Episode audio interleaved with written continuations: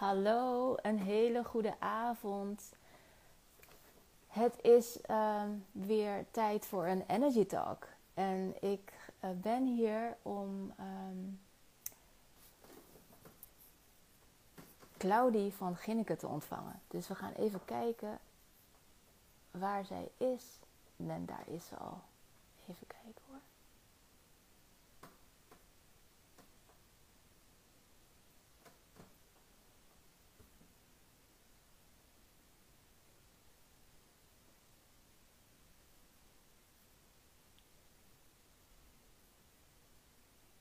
Ja, uitgenodigd.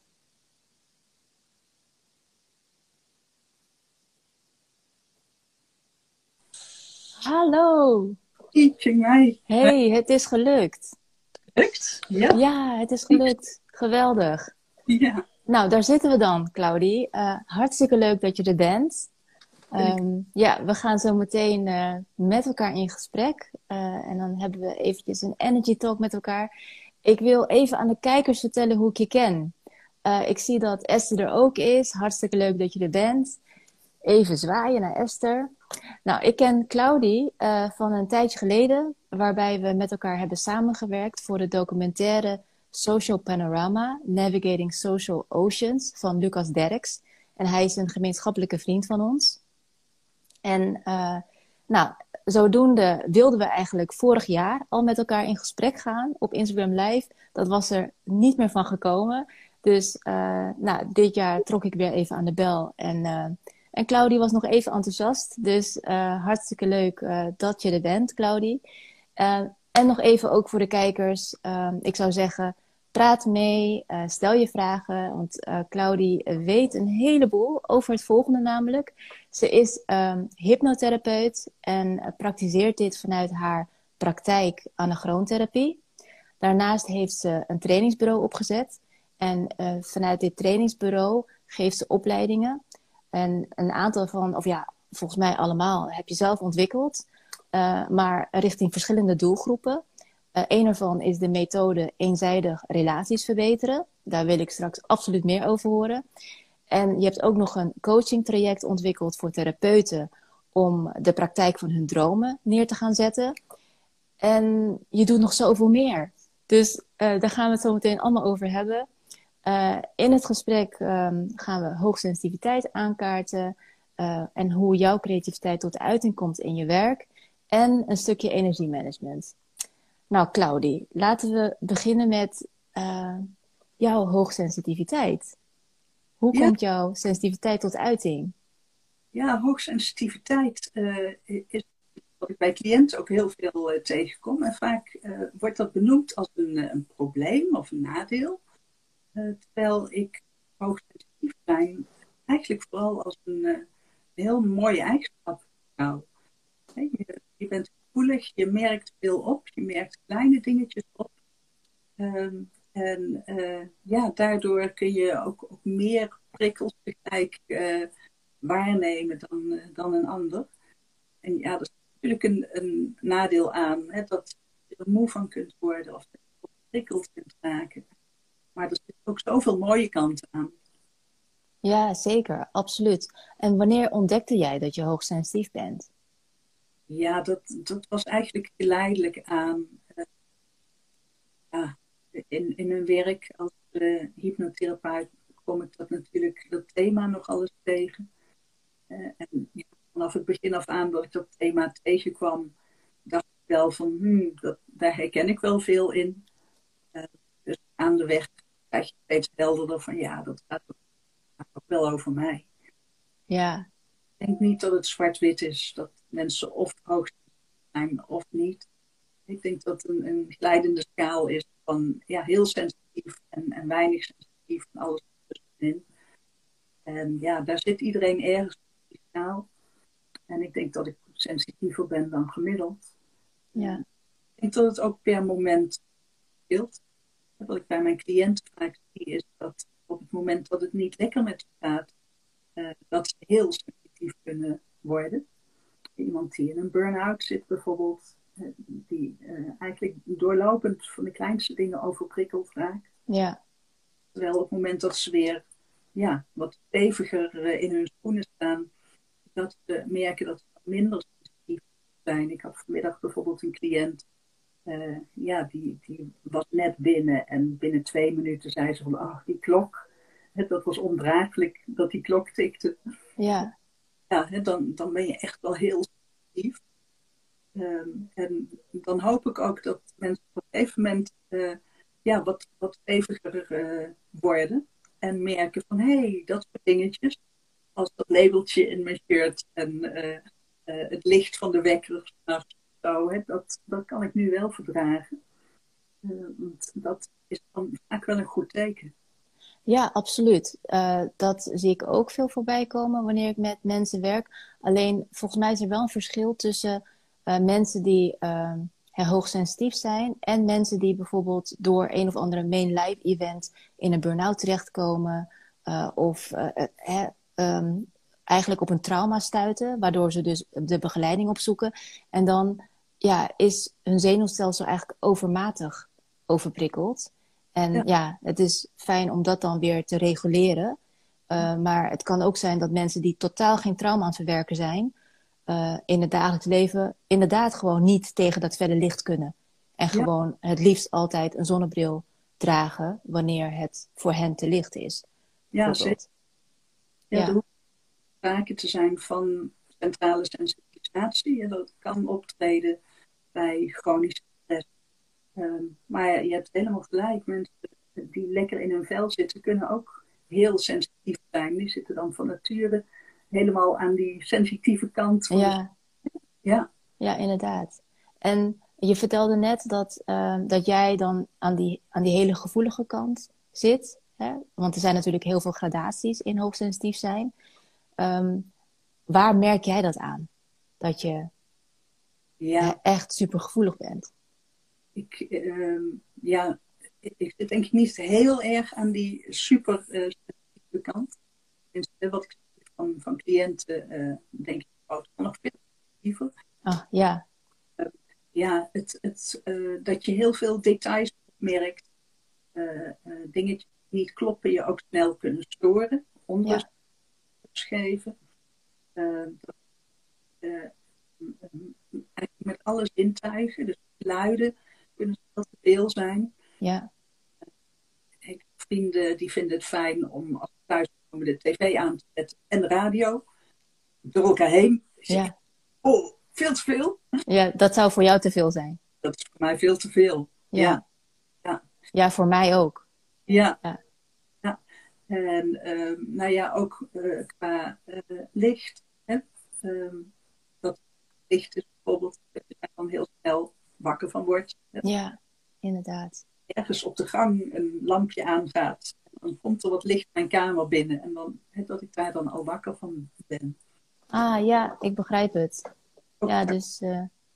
Uit, als, als iets aan de kleding niet helemaal glad is.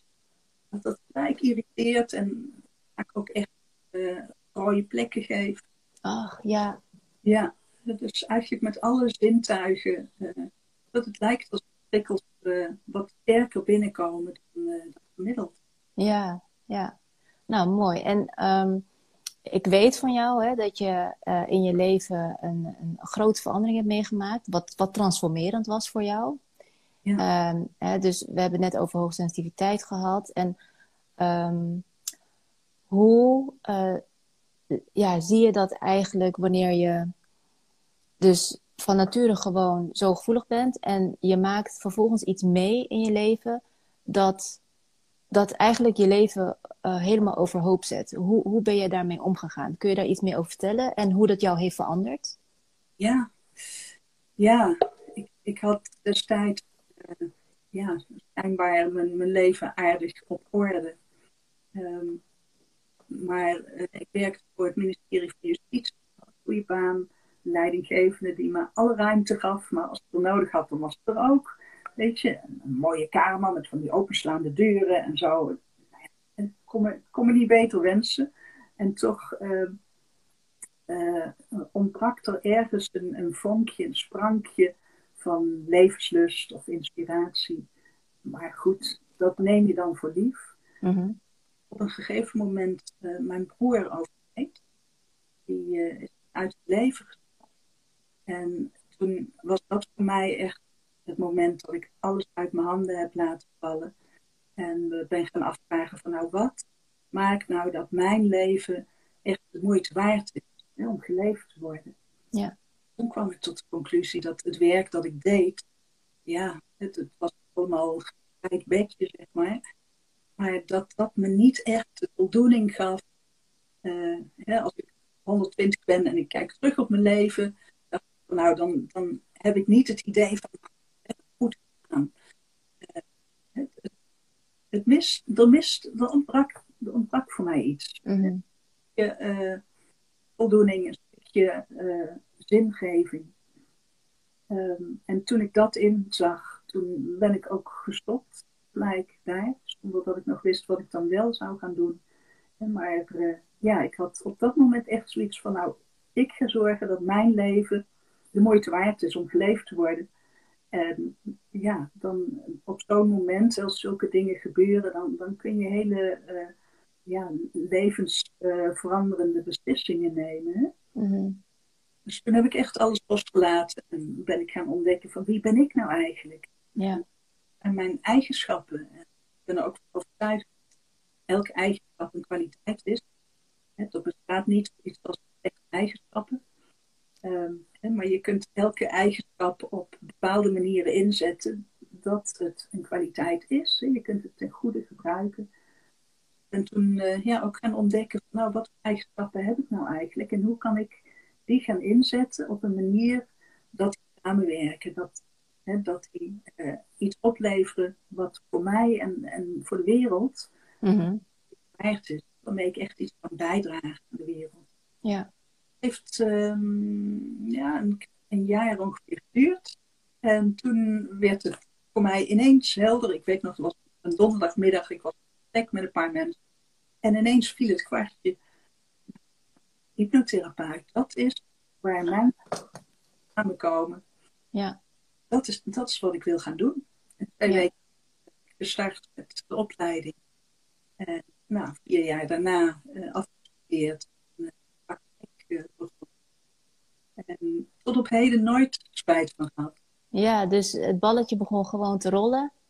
En uh, het, um, het zorgde er ook voor dat je op een gegeven moment dus uitkwam op het ontwikkelen van de methode eenzijdige relaties verbeteren. Ja, dat klopt. Ja, ja. ja. en um, wat ik had gelezen over je werk was dat je benoemde dat, uh, dat het in eerste instantie eigenlijk voor jezelf was. En daarna ben je workshops gaan geven aan uh, cursisten, waaronder dus heel veel coaches en therapeuten. En vervolgens kwam het weer van het een op het ander. Maar ja. laten we even uh, beginnen bij het begin. Um, hoe heeft het jou zelf geholpen? En, en kun je iets meer vertellen over deze methode?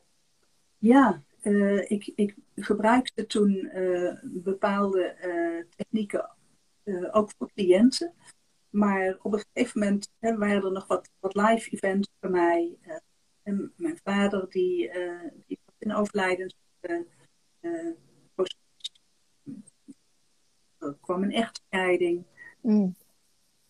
Er gebeurde zo het, het een en ander, waardoor ik zelf ook, uh, nou ja, het idee had alle bodem wordt onder me weggeslagen. Ja. Um, en ja, dan merk je ook dat het eigenlijk allemaal draait om relatie. Mm. Met je familieleden, met je gezin van herkomst, met je vrienden, met je collega's relatie met jezelf, met de liefde, uh, met je kinderen. Uh, uiteindelijk, hè, elke hulpvraag is eigenlijk te herleiden tot relatie. En um, nou ja, in die periode, um, het, met verlies van mijn echtgenoot vanwege die scheiding. En uh, uh, een, nou ja, mijn vader die, die kwam te overlijden. Mm -hmm die steeds meer last heeft van dementie. Voor die mm -hmm. zorgen. Um, dus op dat relatievlak, daar veranderde heel veel. Ja. Um, en toen had ik zelf dus ook ontzettend behoefte aan handvatten, aan houvast. En dan ga je ook de, de technieken die je kent voor je cliënten, die ga je voor jezelf ook inzetten. Ja. En dan ga je ook merken van, nou, wat, wat werkt nou echt in zo'n heftige situatie? Als je onderweg bent naar iemand en je weet, de laatste keer is de persoon in leven ziet. Uh, en er is nog iets uit te werken. Um, en tegelijk, uh, ja, die, die klok die tikt verder, de tijd tikt weg. Wat helpt dan echt? Hè? Wat zorgt dan dat het iets minder moeilijk wordt of dat je er iets sneller doorheen komt? En ja. Dus voor een deel uh, zijn de, de instanties van eenzijdige relatiebeleid zijn ontstaan uit het werk met mijn cliënten, maar voor een deel ook uit mijn eigen proces. Ja. Mm -hmm. En ja, ja ben ik uh, ook workshops gaan geven voor die cliënten, uh, waarbij verschillende mensen konden meedoen uh, op een middag. En dan had je een groepje en één was bezig met de relatie met de moeder en iemand was bezig met de relatie met een vriendin en ja. de klantrelatie en zo. Dat is allemaal hun eigen proces. En dan liepen we stap voor stap um, simultaan een, een aantal interventies door, waardoor zij verder kwamen in die specifieke relatie. Mm -hmm. Grappige was dat daar uh, ook juist heel veel therapeuten en coaches afkwamen. Die kwamen dan wel met een relatie van nou, ik wil uh, werken aan de relatie met, uh, met mijn collega of zo. Ja. Maar dan bleek in de loop van die middag dat we vooral belangstelling hadden voor de techniek. Van hoe doe je dat nou? En kan ik dat met mijn cliënt kan ik dat ook gaan doen? Ja, en over die techniek gesproken, uh, wat ik me afvraag is of je die volledig zelf hebt ontwikkeld of dat het um, een combinatie is van verschillende technieken die je gaandeweg de jaren uh, tot je had genomen. Ja. Kan je nee, daar iets over vertellen? Het zijn allemaal uh, uiteindelijk, ik ben natuurlijk begonnen met verschillende technieken die ik heb geleerd. Ja. Ja, maar ook vanuit mijn eigen proces je dan ontdekken wat er echt nodig is. En ben ik dus gekomen tot nieuwe technieken. De technieken van relatie zijn allemaal nieuwe technieken. Um, en ze zitten uh, ja, in, het, in het veld tussen uh, andere bekende technieken zoals NLP-technieken, mm -hmm. um, systeemtherapie, um, gestalt, um, creatieve therapie, um, panorama, um, hypnotherapie. Um, dus ja, mensen uit allerlei hoeken herkennen er wat in. Ja, dus uh, alle technieken die zitten er misschien een beetje in verweven. Of je bent geïnspireerd geweest door al deze technieken. Maar uiteindelijk is er iets nieuws ontstaan. Ja, ik ben geïnspireerd geweest door een aantal van die technieken. En het grappige is dat nu dus ook mensen uh, zeggen die, die helemaal niet uh, die, die, technieken benoemen uh, waar ik helemaal niet mee bekend was. Mm. die dan zeggen van, goh, maar dit is, dit is uitgestald of zo. En denk ik, nou, dat is mij niet bekend. Hè, maar ja, ja, ja. Het, het, zit in diezelfde hoek. En dan zie je dat uit verschillende um, invalshoeken, verschillende methodieken, mensen dan soms ook op vergelijkbare benaderingen komen. Ja. Um, maar uh, hè, dan hoor je soms, oh, dit ken ik, dit is therapie. En denk ik, nou, daar heb ik nog nooit van gehoord. Ja. Ja, als iets klopt, dan zie je dat heel veel mensen daar uh, herkenning beleven. Hè? Ja, zeker. Ja, dat is herkenbaar. Ja, ja en ook mooi hoe, hoe dat dan zich uh, ontwikkelt. Hè? Het, het, komt eigenlijk gewoon in je op. En jij grijpt het vast en maakt er iets ja. van.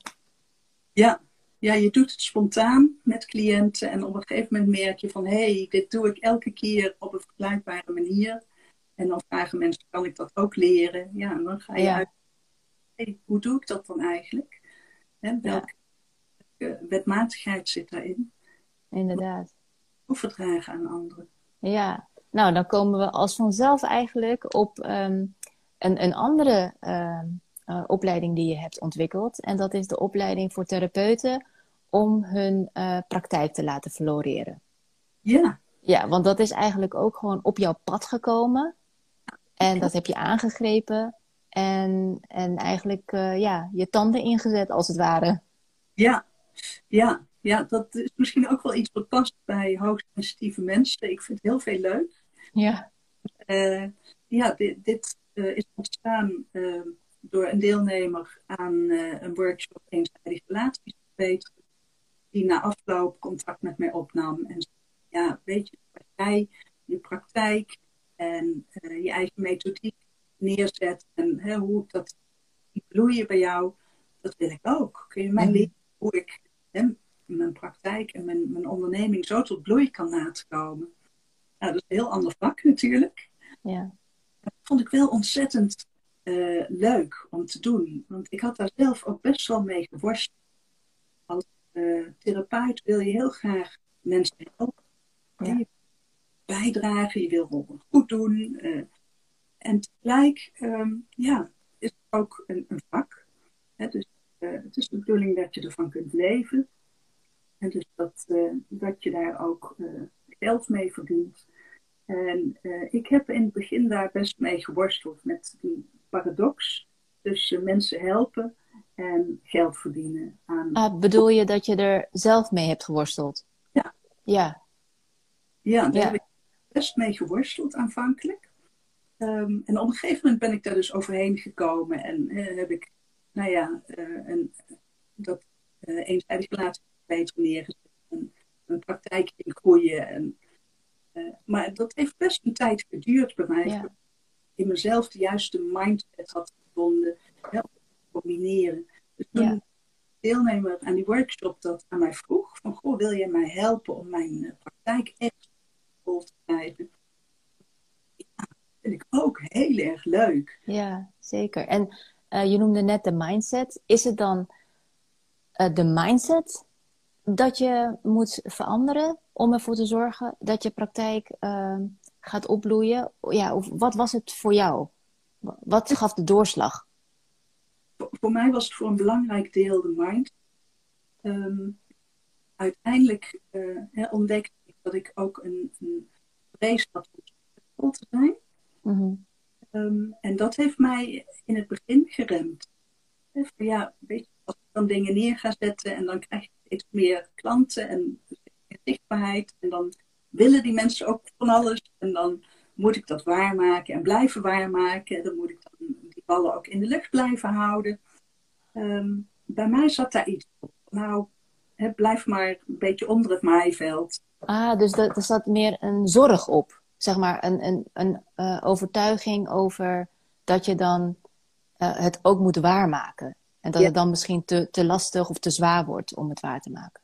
Ja, dat succesvol zijn, dat dat wel eens heel vervelend en lastig en, en belastend zou kunnen zijn. Ja, idee. Ja. En nou ja, dat in combinatie met de overtuiging van ja, en mag je nou wel geld verdienen aan problemen van andere mensen? Ook... Oh ja, inderdaad, dat is een goeie. Ja, hè, dus ja. ja. dat in de beginfase zorgde dat dat ik heel klein bleef.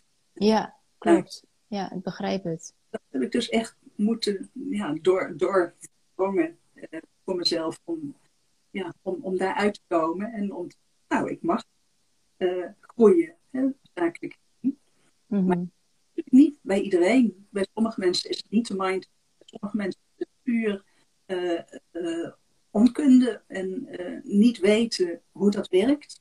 Mm-hmm.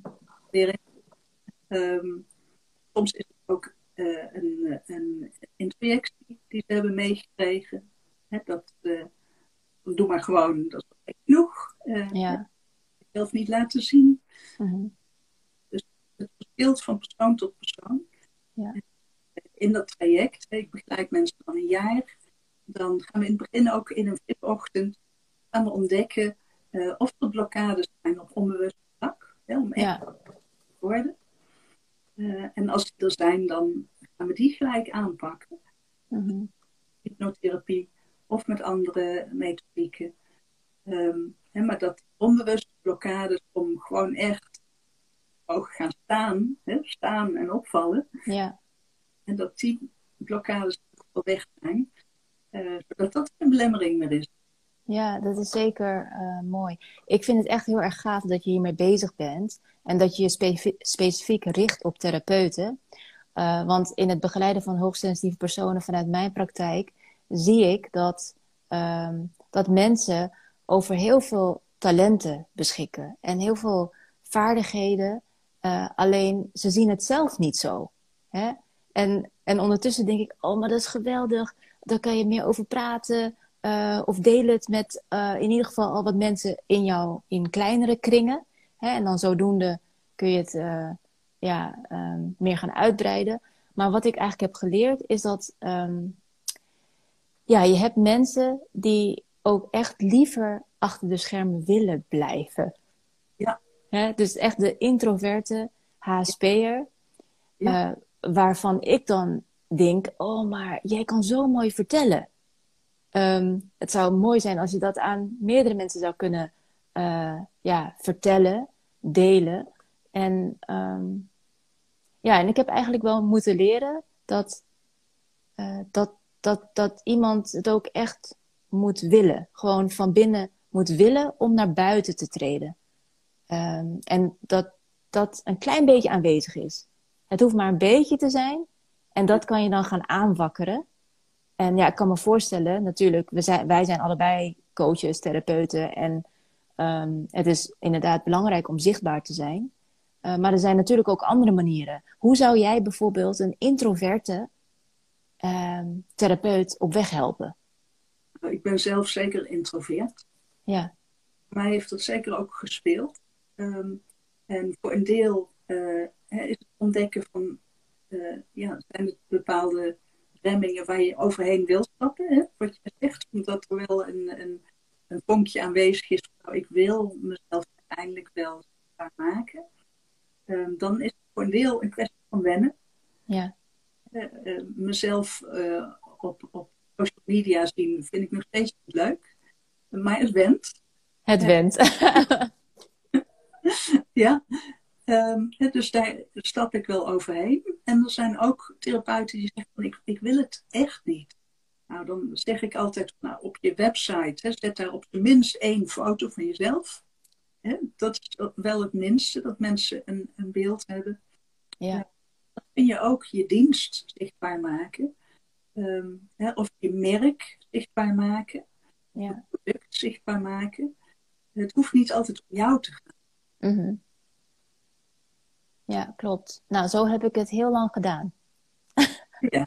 Om eerlijk te zijn. En ja. dan met name in relatie tot de Facebookpagina Hooggevoeligheid en Intuïtie. Die heb ik in 2011 opgezet. En uh, ik denk dat jarenlang heb ik mijn gezicht daar niet laten zien. En heb ik alleen maar informatie voorbij laten komen. Ja, dat kan ook. Ja, al alleen maar waardevolle informatie waarvan ik dacht, dit helpt de mensheid verder. Ja. En dan langzaamaan liet ik meer mezelf zien. Ja, hoe, hoe kwam je daar dan toe dat je uiteindelijk jezelf meer liet zien? Ja, dat is ook gewoon eigenlijk gaandeweg uh, gebeurd. Uh, ja, ik denk dat ik op een gegeven moment, uh, na een aantal jaren, besloot ik op YouTube video's in te spreken over mijn werk. Mm -hmm. Dus dat, die video's waren los van de Facebookpagina Hooggevoeligheid en Intuïtie. En dat was veilig. Dat ja. voelde fantastisch. Want ik dacht, op mijn YouTube-kanaal ga ik gewoon een beetje kletsen. En dan ga ik een aantal minuten vol kletsen over wat ik belangrijk vind. Um, en en, die, en die stonden ook alleen maar op YouTube. dus ik deelde ze niet eens op de Facebookpagina Hooggevoeligheid en Intuïtie. Dus daardoor kon ik eraan wennen dat ik uh, gezien werd door mensen. En langzaamaan dat duurde echt wel weer jaren, denk ik, dat ik een videolinkje deelde op de Facebookpagina Hooggevoeligheid en Intuïtie. En opeens, nou ja, niet, niet opeens, maar ook passeerde weer een aantal jaren. En toen dacht ik, hé, hey, er is een functionaliteit op deze pagina, Facebook Live, daar kan ik ook gewoon op gaan spreken. En wat is nou het verschil tussen een video opnemen in mijn eigen tijd en het steeds weer opnieuw doen, opnieuw doen, opnieuw doen? En, en live gaan. Hoe, hoe zou dat voelen? Dus ik was ook nieuwsgierig. Op een gegeven moment, door steeds zichtbaarder te worden, werd ik nieuwsgierig naar wat kan ik nog meer? wat vind ik nog meer leuk om te doen? Dus ehm, ja, daardoor werd het echt steeds meer. En, en natuurlijk zit er ook gewoon tussen, of, hoe zeg je dat? Uh, tijd ertussen. Dat ik even niet zichtbaar wilde zijn. Dus dan ging ik gewoon weer over op schrijven, bijvoorbeeld. Ja. Ja. Want het is ooit met schrijven begonnen. dus ja. En nou ja, dan hebben we het eigenlijk ook gelijk over creativiteit. Want uh, wat ik daarin merk, is dat ik uh, ja, best veelzijdig ben. En ik wil doen waar ik zin in heb. Dus heb ik nu zin om te schrijven, dan deel ik mijn werk via blogs. Heb ik nu zin om een video in te spreken, dan doe ik dat. Dus het gaat heel organisch, eigenlijk. Um, ja, en ik weet van jou dat jij ook mega creatief bent en een duizendpoot. Dus eigenlijk ben ik ook wel benieuwd hoe jij daarmee omgaat. Ja, nou wat dat betreft, uh, ja, alles heeft de voor- en tegen. En mijn creativiteit um, ervaar ik zelf soms ook wel als belast. Um, dan, omdat altijd ideeën zijn en altijd weer nou ja, nieuwe trainingen waar mensen om vragen en, uh, en nieuwe diensten waar mensen vragen. Want ik denk, oh, dat mensen echt helpen. En dat ik willen ontwikkelen en dan in mijn hoofd is het er al, maar dan zou ik het alleen nog hoeven opschrijven of opnemen of filmpjes, wat dan ook. Maar zoveel tijd is er gewoon niet. Nee. Dus er zijn zo ontzettend veel ideeën. En een van de uh, manieren die ik mezelf heb geleerd om daarmee om te uh, dat ik een, uh, een, map heb in mijn ladeblok met buitengewoon uitzonderlijk interessante, degelijke, onuitvoerbare ideeën. Geweldig. En, ja, die map, daar, daar gaan gewoon allerlei ideeën waarvan ik denk, het is een geweldig idee, dat zou ik moeten doen, maar daar heb ik de tijd niet voor. Of, nou ja, als je allerlei dingen tegelijk gaat doen, dan doe je niks goed. Dus ik moet van mezelf moet ik me dan steeds beperken tot een aantal, een beperkt aantal dingen. Dan wordt het alweer veel. Ja. In, en dan kan ik het ook los. Okay, ja. idee zit in de map. En misschien komt het ooit nog uit, misschien ook niet, maar het zit eigenlijk in de map. Dat geeft me ja. rust. Nou, dat is een geweldig idee. Dus even uh, aan de kijker, iemand die dit hoort en ook super creatief is en ontzettend veel ideeën heeft, ja, leg een map aan. Schaf een map aan en uh, plaats al je ideeën erin. Ja. Uh, en ik denk hoe vaak je het doet, hoe makkelijk het ook wordt om het idee los te laten, lijkt me. Uh, ideeën wel. Andere... Sommige ideeën wel, sommige niet. Oh. ja. ja, ja, en die ideeën uh, um, ja, die, die je uitwerkt, heel belangrijk om die ook echt de aandacht te geven die ze verdienen. Ja. Dat je uh, liever één idee echt uitwerkt dan uh, dat je een tien begint. Dat je een beetje. Het is altijd zinvoller om je echt op eentje te richten en dat hij ook echt komt. en, en dat hij ook zichtbaar wordt. Mensen ja. die, die daar ook echt mee aan de slag kunnen. Ja, ja, inderdaad. Ja, net zoals dus met dit coachtraject voor therapeuten, staan en opvallen. Dat je, uh, ja, je hebt gewoon iets neergezet. En mensen kunnen het even doorlezen om te zien wat het inhoudt. En ja, uh, geïnteresseerd raken eigenlijk in of het iets voor hen kan opleveren. Ja, ja de, de uh, eerste, hè, die is toen een aantal jaren geleden begonnen. En nou ja, aan de weg komen er steeds mensen weer voorbij die zeggen, oh, ik wil ook zo'n succesvolle praktijk. En of die, nou, ik, ik moet nu echt gaan verdienen met mijn praktijk. Anders moet ik het mm. Ja.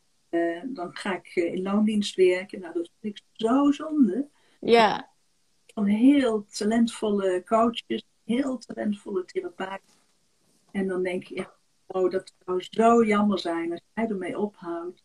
Ja, omdat het commerciële stuk niet genoeg uh, uit de verf komt. Ja. Fijn om die mensen op weg te helpen om ja, echt goed kunnen bestaan. Ja, en waar komt dat gevoel vandaan? Dat je zo gepassioneerd bent over deze therapeuten op weg te helpen. Ja, ik hoorde je net zeggen, ja, dat vind ik gewoon zonde. Ik vind gewoon zonde als dat gewoon niet uit de verf komt, want ze hebben zoveel te bieden. En weet je, ik, ik, ik hoor wat je zegt, hè, want al deze therapeuten kunnen weer heel veel andere mensen helpen. Maar wat is het in jou dat dat, dat, dat, ja, dat je zo gepassioneerd erover bent? Ja, ik leid zelf ook therapeuten op. Hè? Ja. ja, dan zie je dat er natuurlijk verschillen. Hè? De een heeft, uh, nou, heeft basisvaardigheden. En er zijn ook mensen die hebben echt fantastisch talent. En dan denk ik, ja, dit, dit is gewoon zo mooi als dit ten goede komt de mensen. En als, als zulke mensen die echt getalenteerd zijn, als je die hoort zeggen van nou, kan niet mijn gezin onderhouden hiervan. dus ik ga maar iets anders doen. Nou, dat gaat me echt aan het hart. Dat vind ik zo zonde. Ja. terwijl er misschien andere uh, coaches, therapeuten zijn die het op een, een veel minder hoog niveau uh, inhoudelijk doen. Maar die hun marketing heel goed voor elkaar hebben. Die een hele hoop klanten hebben. Ja. Ja, dat klopt niet. Dat vind ik zo. Ja, ja dus, dus komt dat dan ook voort uit een gevoel van onrecht? Ja. Dat, je, dat, je, dat je zoiets hebt van: ik, ik sta op voor, voor de mens die, die gewoon heel erg goed is in, in het therapeutische werk en getalenteerd en die heel veel mensen zou kunnen helpen. En dat je gewoon zoiets hebt van: nou, ik ga voor rechtvaardigheid, ik ga hen helpen. Ja, ja, ik ga je helpen, ik ga de wereld helpen. Want ja. de wereld komt iets tekort als jij uh, iets ander werk gaat doen. Ja, ja, ja. Nee, mooie gedachtegang. Want dat speelt ook wel bij mij wanneer ik uh, mensen begeleid, maar ook gewoon wanneer ik mijn missie leef, hè, door gewoon uh, regelmatig te delen over mijn werk. Wat ik daarbij voel is dus ook echt, de, de wereld wordt er mooi van als hoogsensitieve personen zichzelf laten zien en, en hun talenten delen, hun kennis delen. Nou, ik, ik zie het gewoon gebeuren, weet je, en, en daar wordt mijn hart echt warm van. Nou, toevallig had ik deze week nog een, uh, een cliënt die uiteindelijk tijdens de sessie tot affirmatie kwam. Die is ook uh, uh, heel terughoudend, die laat heel weinig zien. En die kwam tot de affirmatie, het is zonde om mezelf niet te laten zien. Nou, mm. dat, ja. ja. Al die getalenteerde coaches, therapeuten. Want ik denk juist onder introverte coaches, therapeuten heel veel talent is dat ja. niet uh, gezien wordt. Mm -hmm. Zonde. Ja, ja, inderdaad. Nou, mooi. Nou, Claudie, je bent dus enorm veelzijdig. Hè? Je, je, je doet ontzettend veel. Hoe ga jij om met jouw energieniveau? Ja, um, dat is best een uitdaging hoor. Ja. ja, ja, dat snap ik. Ja, er is heel veel leuk en ik wil ook heel veel doen. Um, ja, en soms zijn er ook dingen die niet leuk zijn, die wel moeten. En mm -hmm. dat um, ik merk dat uh, als mensen enthousiast zijn over iets wat ik kan bieden, dat dat me heel veel energie geeft. Dus uh, waardering en voldoening, en daar krijg ik echt energie van. Um, en uh, ja, als mensen onzorgvuldig met elkaar omgaan, afspraken omgaan, dat is voor mij echt een, een energielek. Mm.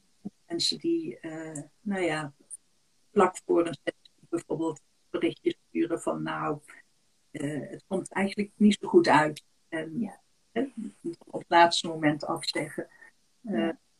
Dat, dat soort dingen, dat kost mij heel veel energie. En hoe ga je daarmee om? Ja, ik, ik gebruik natuurlijk in de eerste plaats technieken die ik ook aan mijn cliënten leer. Hè, om je eigen bij jou te houden. Onder mij en de ander uh, hoogstensitieve personen hebben meer dan gemiddeld de neiging om helemaal te verbinden. En dat ik en, jij, dat dat een soort uh, ja, glijdende schaal is. En dat er niet echt een grens is van nou hier stop ik en daar begin jij. Ja. En dat is uh, in dat soort situaties wel heel belangrijk. Want te denken van dit stuk mij en dat die ander. En daar, daar hoef ik ook niet iets te vinden. Daar hoef ik ook niks mee. Hè, dat, ik mag daarvan balen. Uh, als iemand van tevoren afzegt, maar dan mag ik het ook weer loslaten, want het, dat is niet van mij. Hè? Nee, ja. Het is iets wat die ander doet. Nou, goed, dan is mijn agenda anders Dan kan ik ook zeggen, oh, ik heb onverwacht uh, een uur uh, die ik aan, dat ik kan uh, besteden. Ja. Dus op die manier het herkaderen, maar vooral ook het ontdekken van waar houd ik op en ja. kind een ander. Ja, dat is een hele goeie. Ja. Ja, waar hou je op? Ja, waar hou jij op? Ja. Ja. Ja, want... ja, ik moet gelijk denken aan, uh, aan, het, aan een spiritueel concept. Weet je, dat we allemaal één met elkaar zijn. Precies, nou dat. Ja, en als je daar helemaal, hè, als je dat helemaal leeft, dan komt het ook heel erg hard binnen als iemand iets zegt wat onprettig is of uh, zijn afspraken niet nakomt. Ja. Hou jij nergens op. En dan ben je één met iedereen. Ja. Handig als je op zo'n moment uh, dus kunt stoppen met hè, dat, dat eindeloos bewustzijn. Maar mm -hmm. een grens kunt stellen van oké, nu hou ik hier op.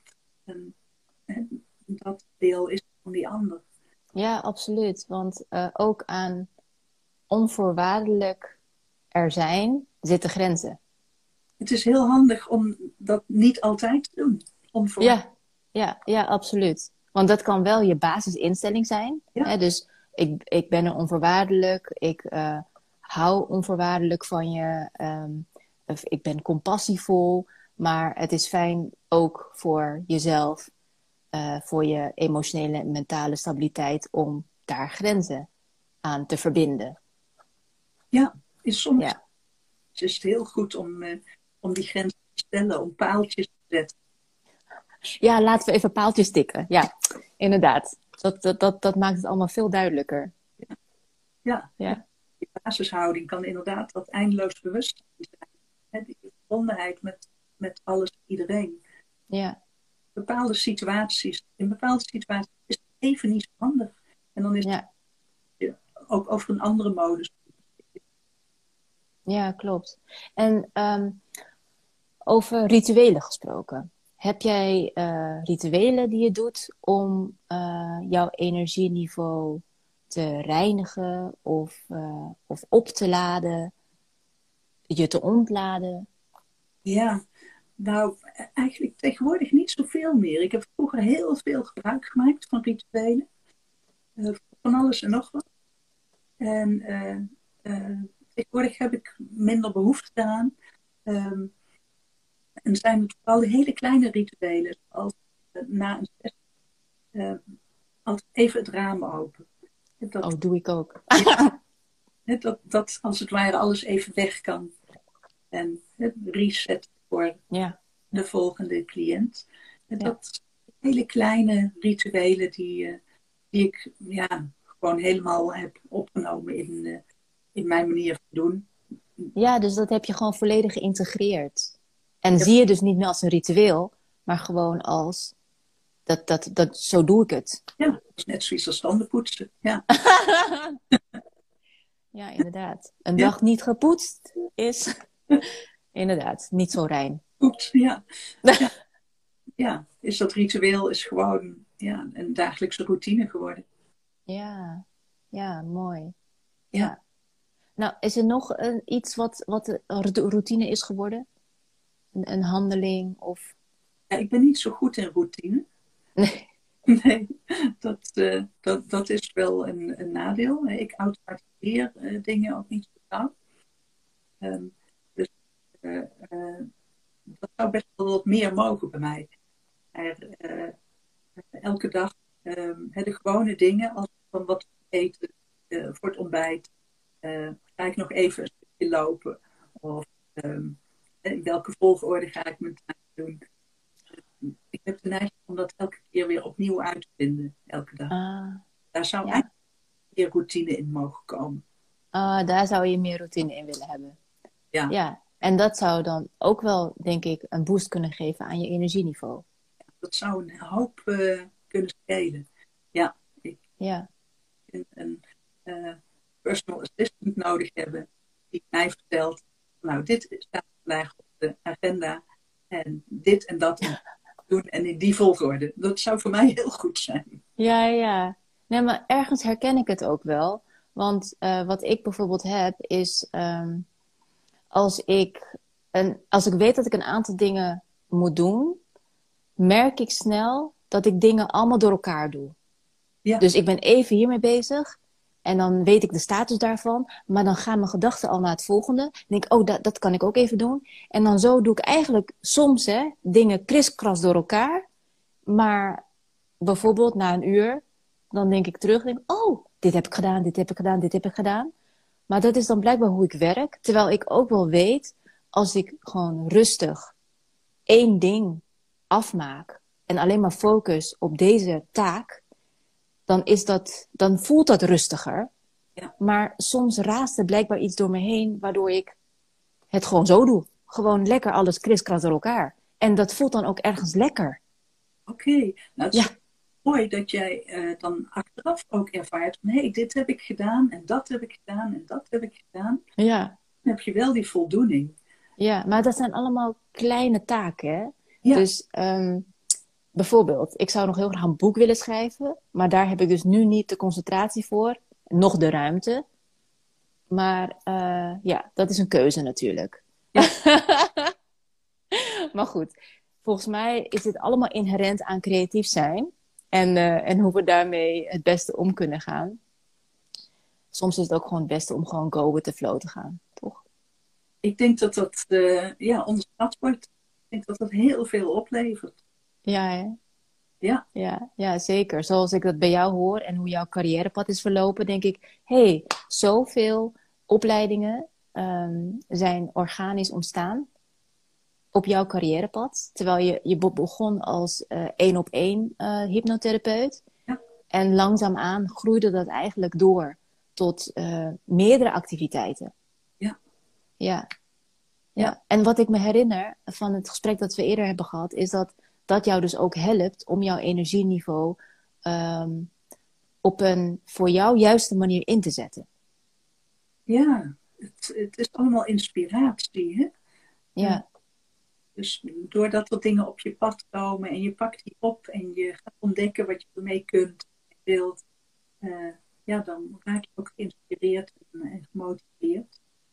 Uh, dus dan kan het elk moment weer nieuw zijn. Mm -hmm nu aanbiedt. Uh, de hypnotherapeutische en de, de bijscholingen voor coaches, therapeuten en de business coaching voor praktijkhouders.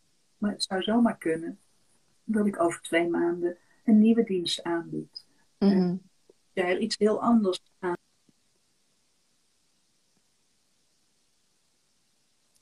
Oh, je valt weg. Ik hoor je niet meer. Oh. Nee, geloof ik, ja. oh, hij, hij, was even weggevallen. Maar eh, wat, ik, wat ik nog opving, uh, was dat je misschien over een tijd weer een nieuwe dienst aanbiedt. En uh, dat je dan daar weer op focust, bijvoorbeeld. Ja, en alleen al het idee dat dat kan, ja. geeft ook energie. Ja. En dat je die keuze hebt, dat je, nou ja, weer iets heel anders kunt gaan doen over een maand, ja. twee maanden of volgend jaar alleen al dat het kan, nog los of je het doet of niet, maar dat het kan, dat... Ja, zeker. Dat, dat is een fijn gevoel, inderdaad. Ja. ja. ja. Maar ook gewoon um, prettig om je energie op verschillende manieren in te zetten. Ja. Zoals het één op één uh, begeleiden vanuit uh, hypnotherapie. Dat vraagt op een andere manier aandacht van je. Ja. En uh, het begeleiden van een business coaching traject. Dat is misschien wat meer energizing of, of uplifting of hè, meer op mentaal vlak en minder heel zwaar emotioneel. Dat, dat, dat kan ik me zo voorstellen. En dat het fijn is om zo een beetje te spelen eigenlijk met de energiebronnen en, en focus en aandacht die je hebt als mens. Ja, ja. en het idee dat, dat het binnenkort allemaal anders kan zijn. Ook een heerlijke gedachte. Ja, dat vind je een fijne gedachte ja. Dat, dat ik niet hoef te denken van nou over vijf jaar, dan ziet het allemaal ongeveer hetzelfde uit nu. Ja. En over vijf jaar is het allemaal compleet anders. over vijf maanden is het misschien allemaal compleet. Nou, volgens mij is dat een hele goede overtuiging voor ondernemers. Ja, ja. Ja. Ja. Ja, om die overtuiging je volledig eigen te maken. En dat je de onzekerheid of eigenlijk de vrijheid omarmt. Precies. Die het ondernemerschap met zich meebrengt. Ja, dat je laat verrassen door wat er allemaal op je pad komt. Ja, ja, inderdaad. Ja, mooie instelling. Nou, dan gaan we daarmee afronden. Ja, ik vond het echt een heel, heel waardevol gesprek, Claudie. Dank je, ik Ja, om, eh, dank je wel voor de uitnodiging. ja, nou, graag gedaan. Ik, eh, ja, het is, zeker de moeite waard om dit gewoon nog een keertje te beluisteren. Eh, er zitten zoveel inzichten eh, verwerkt, zeg maar, in dit gesprek. Ook wat betreft transformatie, weet je, en hoe je kan omgaan met eh, wat er op je pad komt en wat je daarin tegen kan komen. Hoe je eigenlijk ten positieve kan transformeren tot de persoon die je wilt zijn en wat je wilt komen brengen in de wereld. Alles wat je overkomt, kun je uiteindelijk inzetten. Ja, ja, ja. Dus nou, hartstikke bedankt. En ik weet dat je op vakantie gaat binnenkort, dus ik wens je ook een hele fijne vakantie. Dankjewel. En dan eh, spreken we elkaar eh, weer. Fijn weekend. Ja, dankjewel. Bye bye.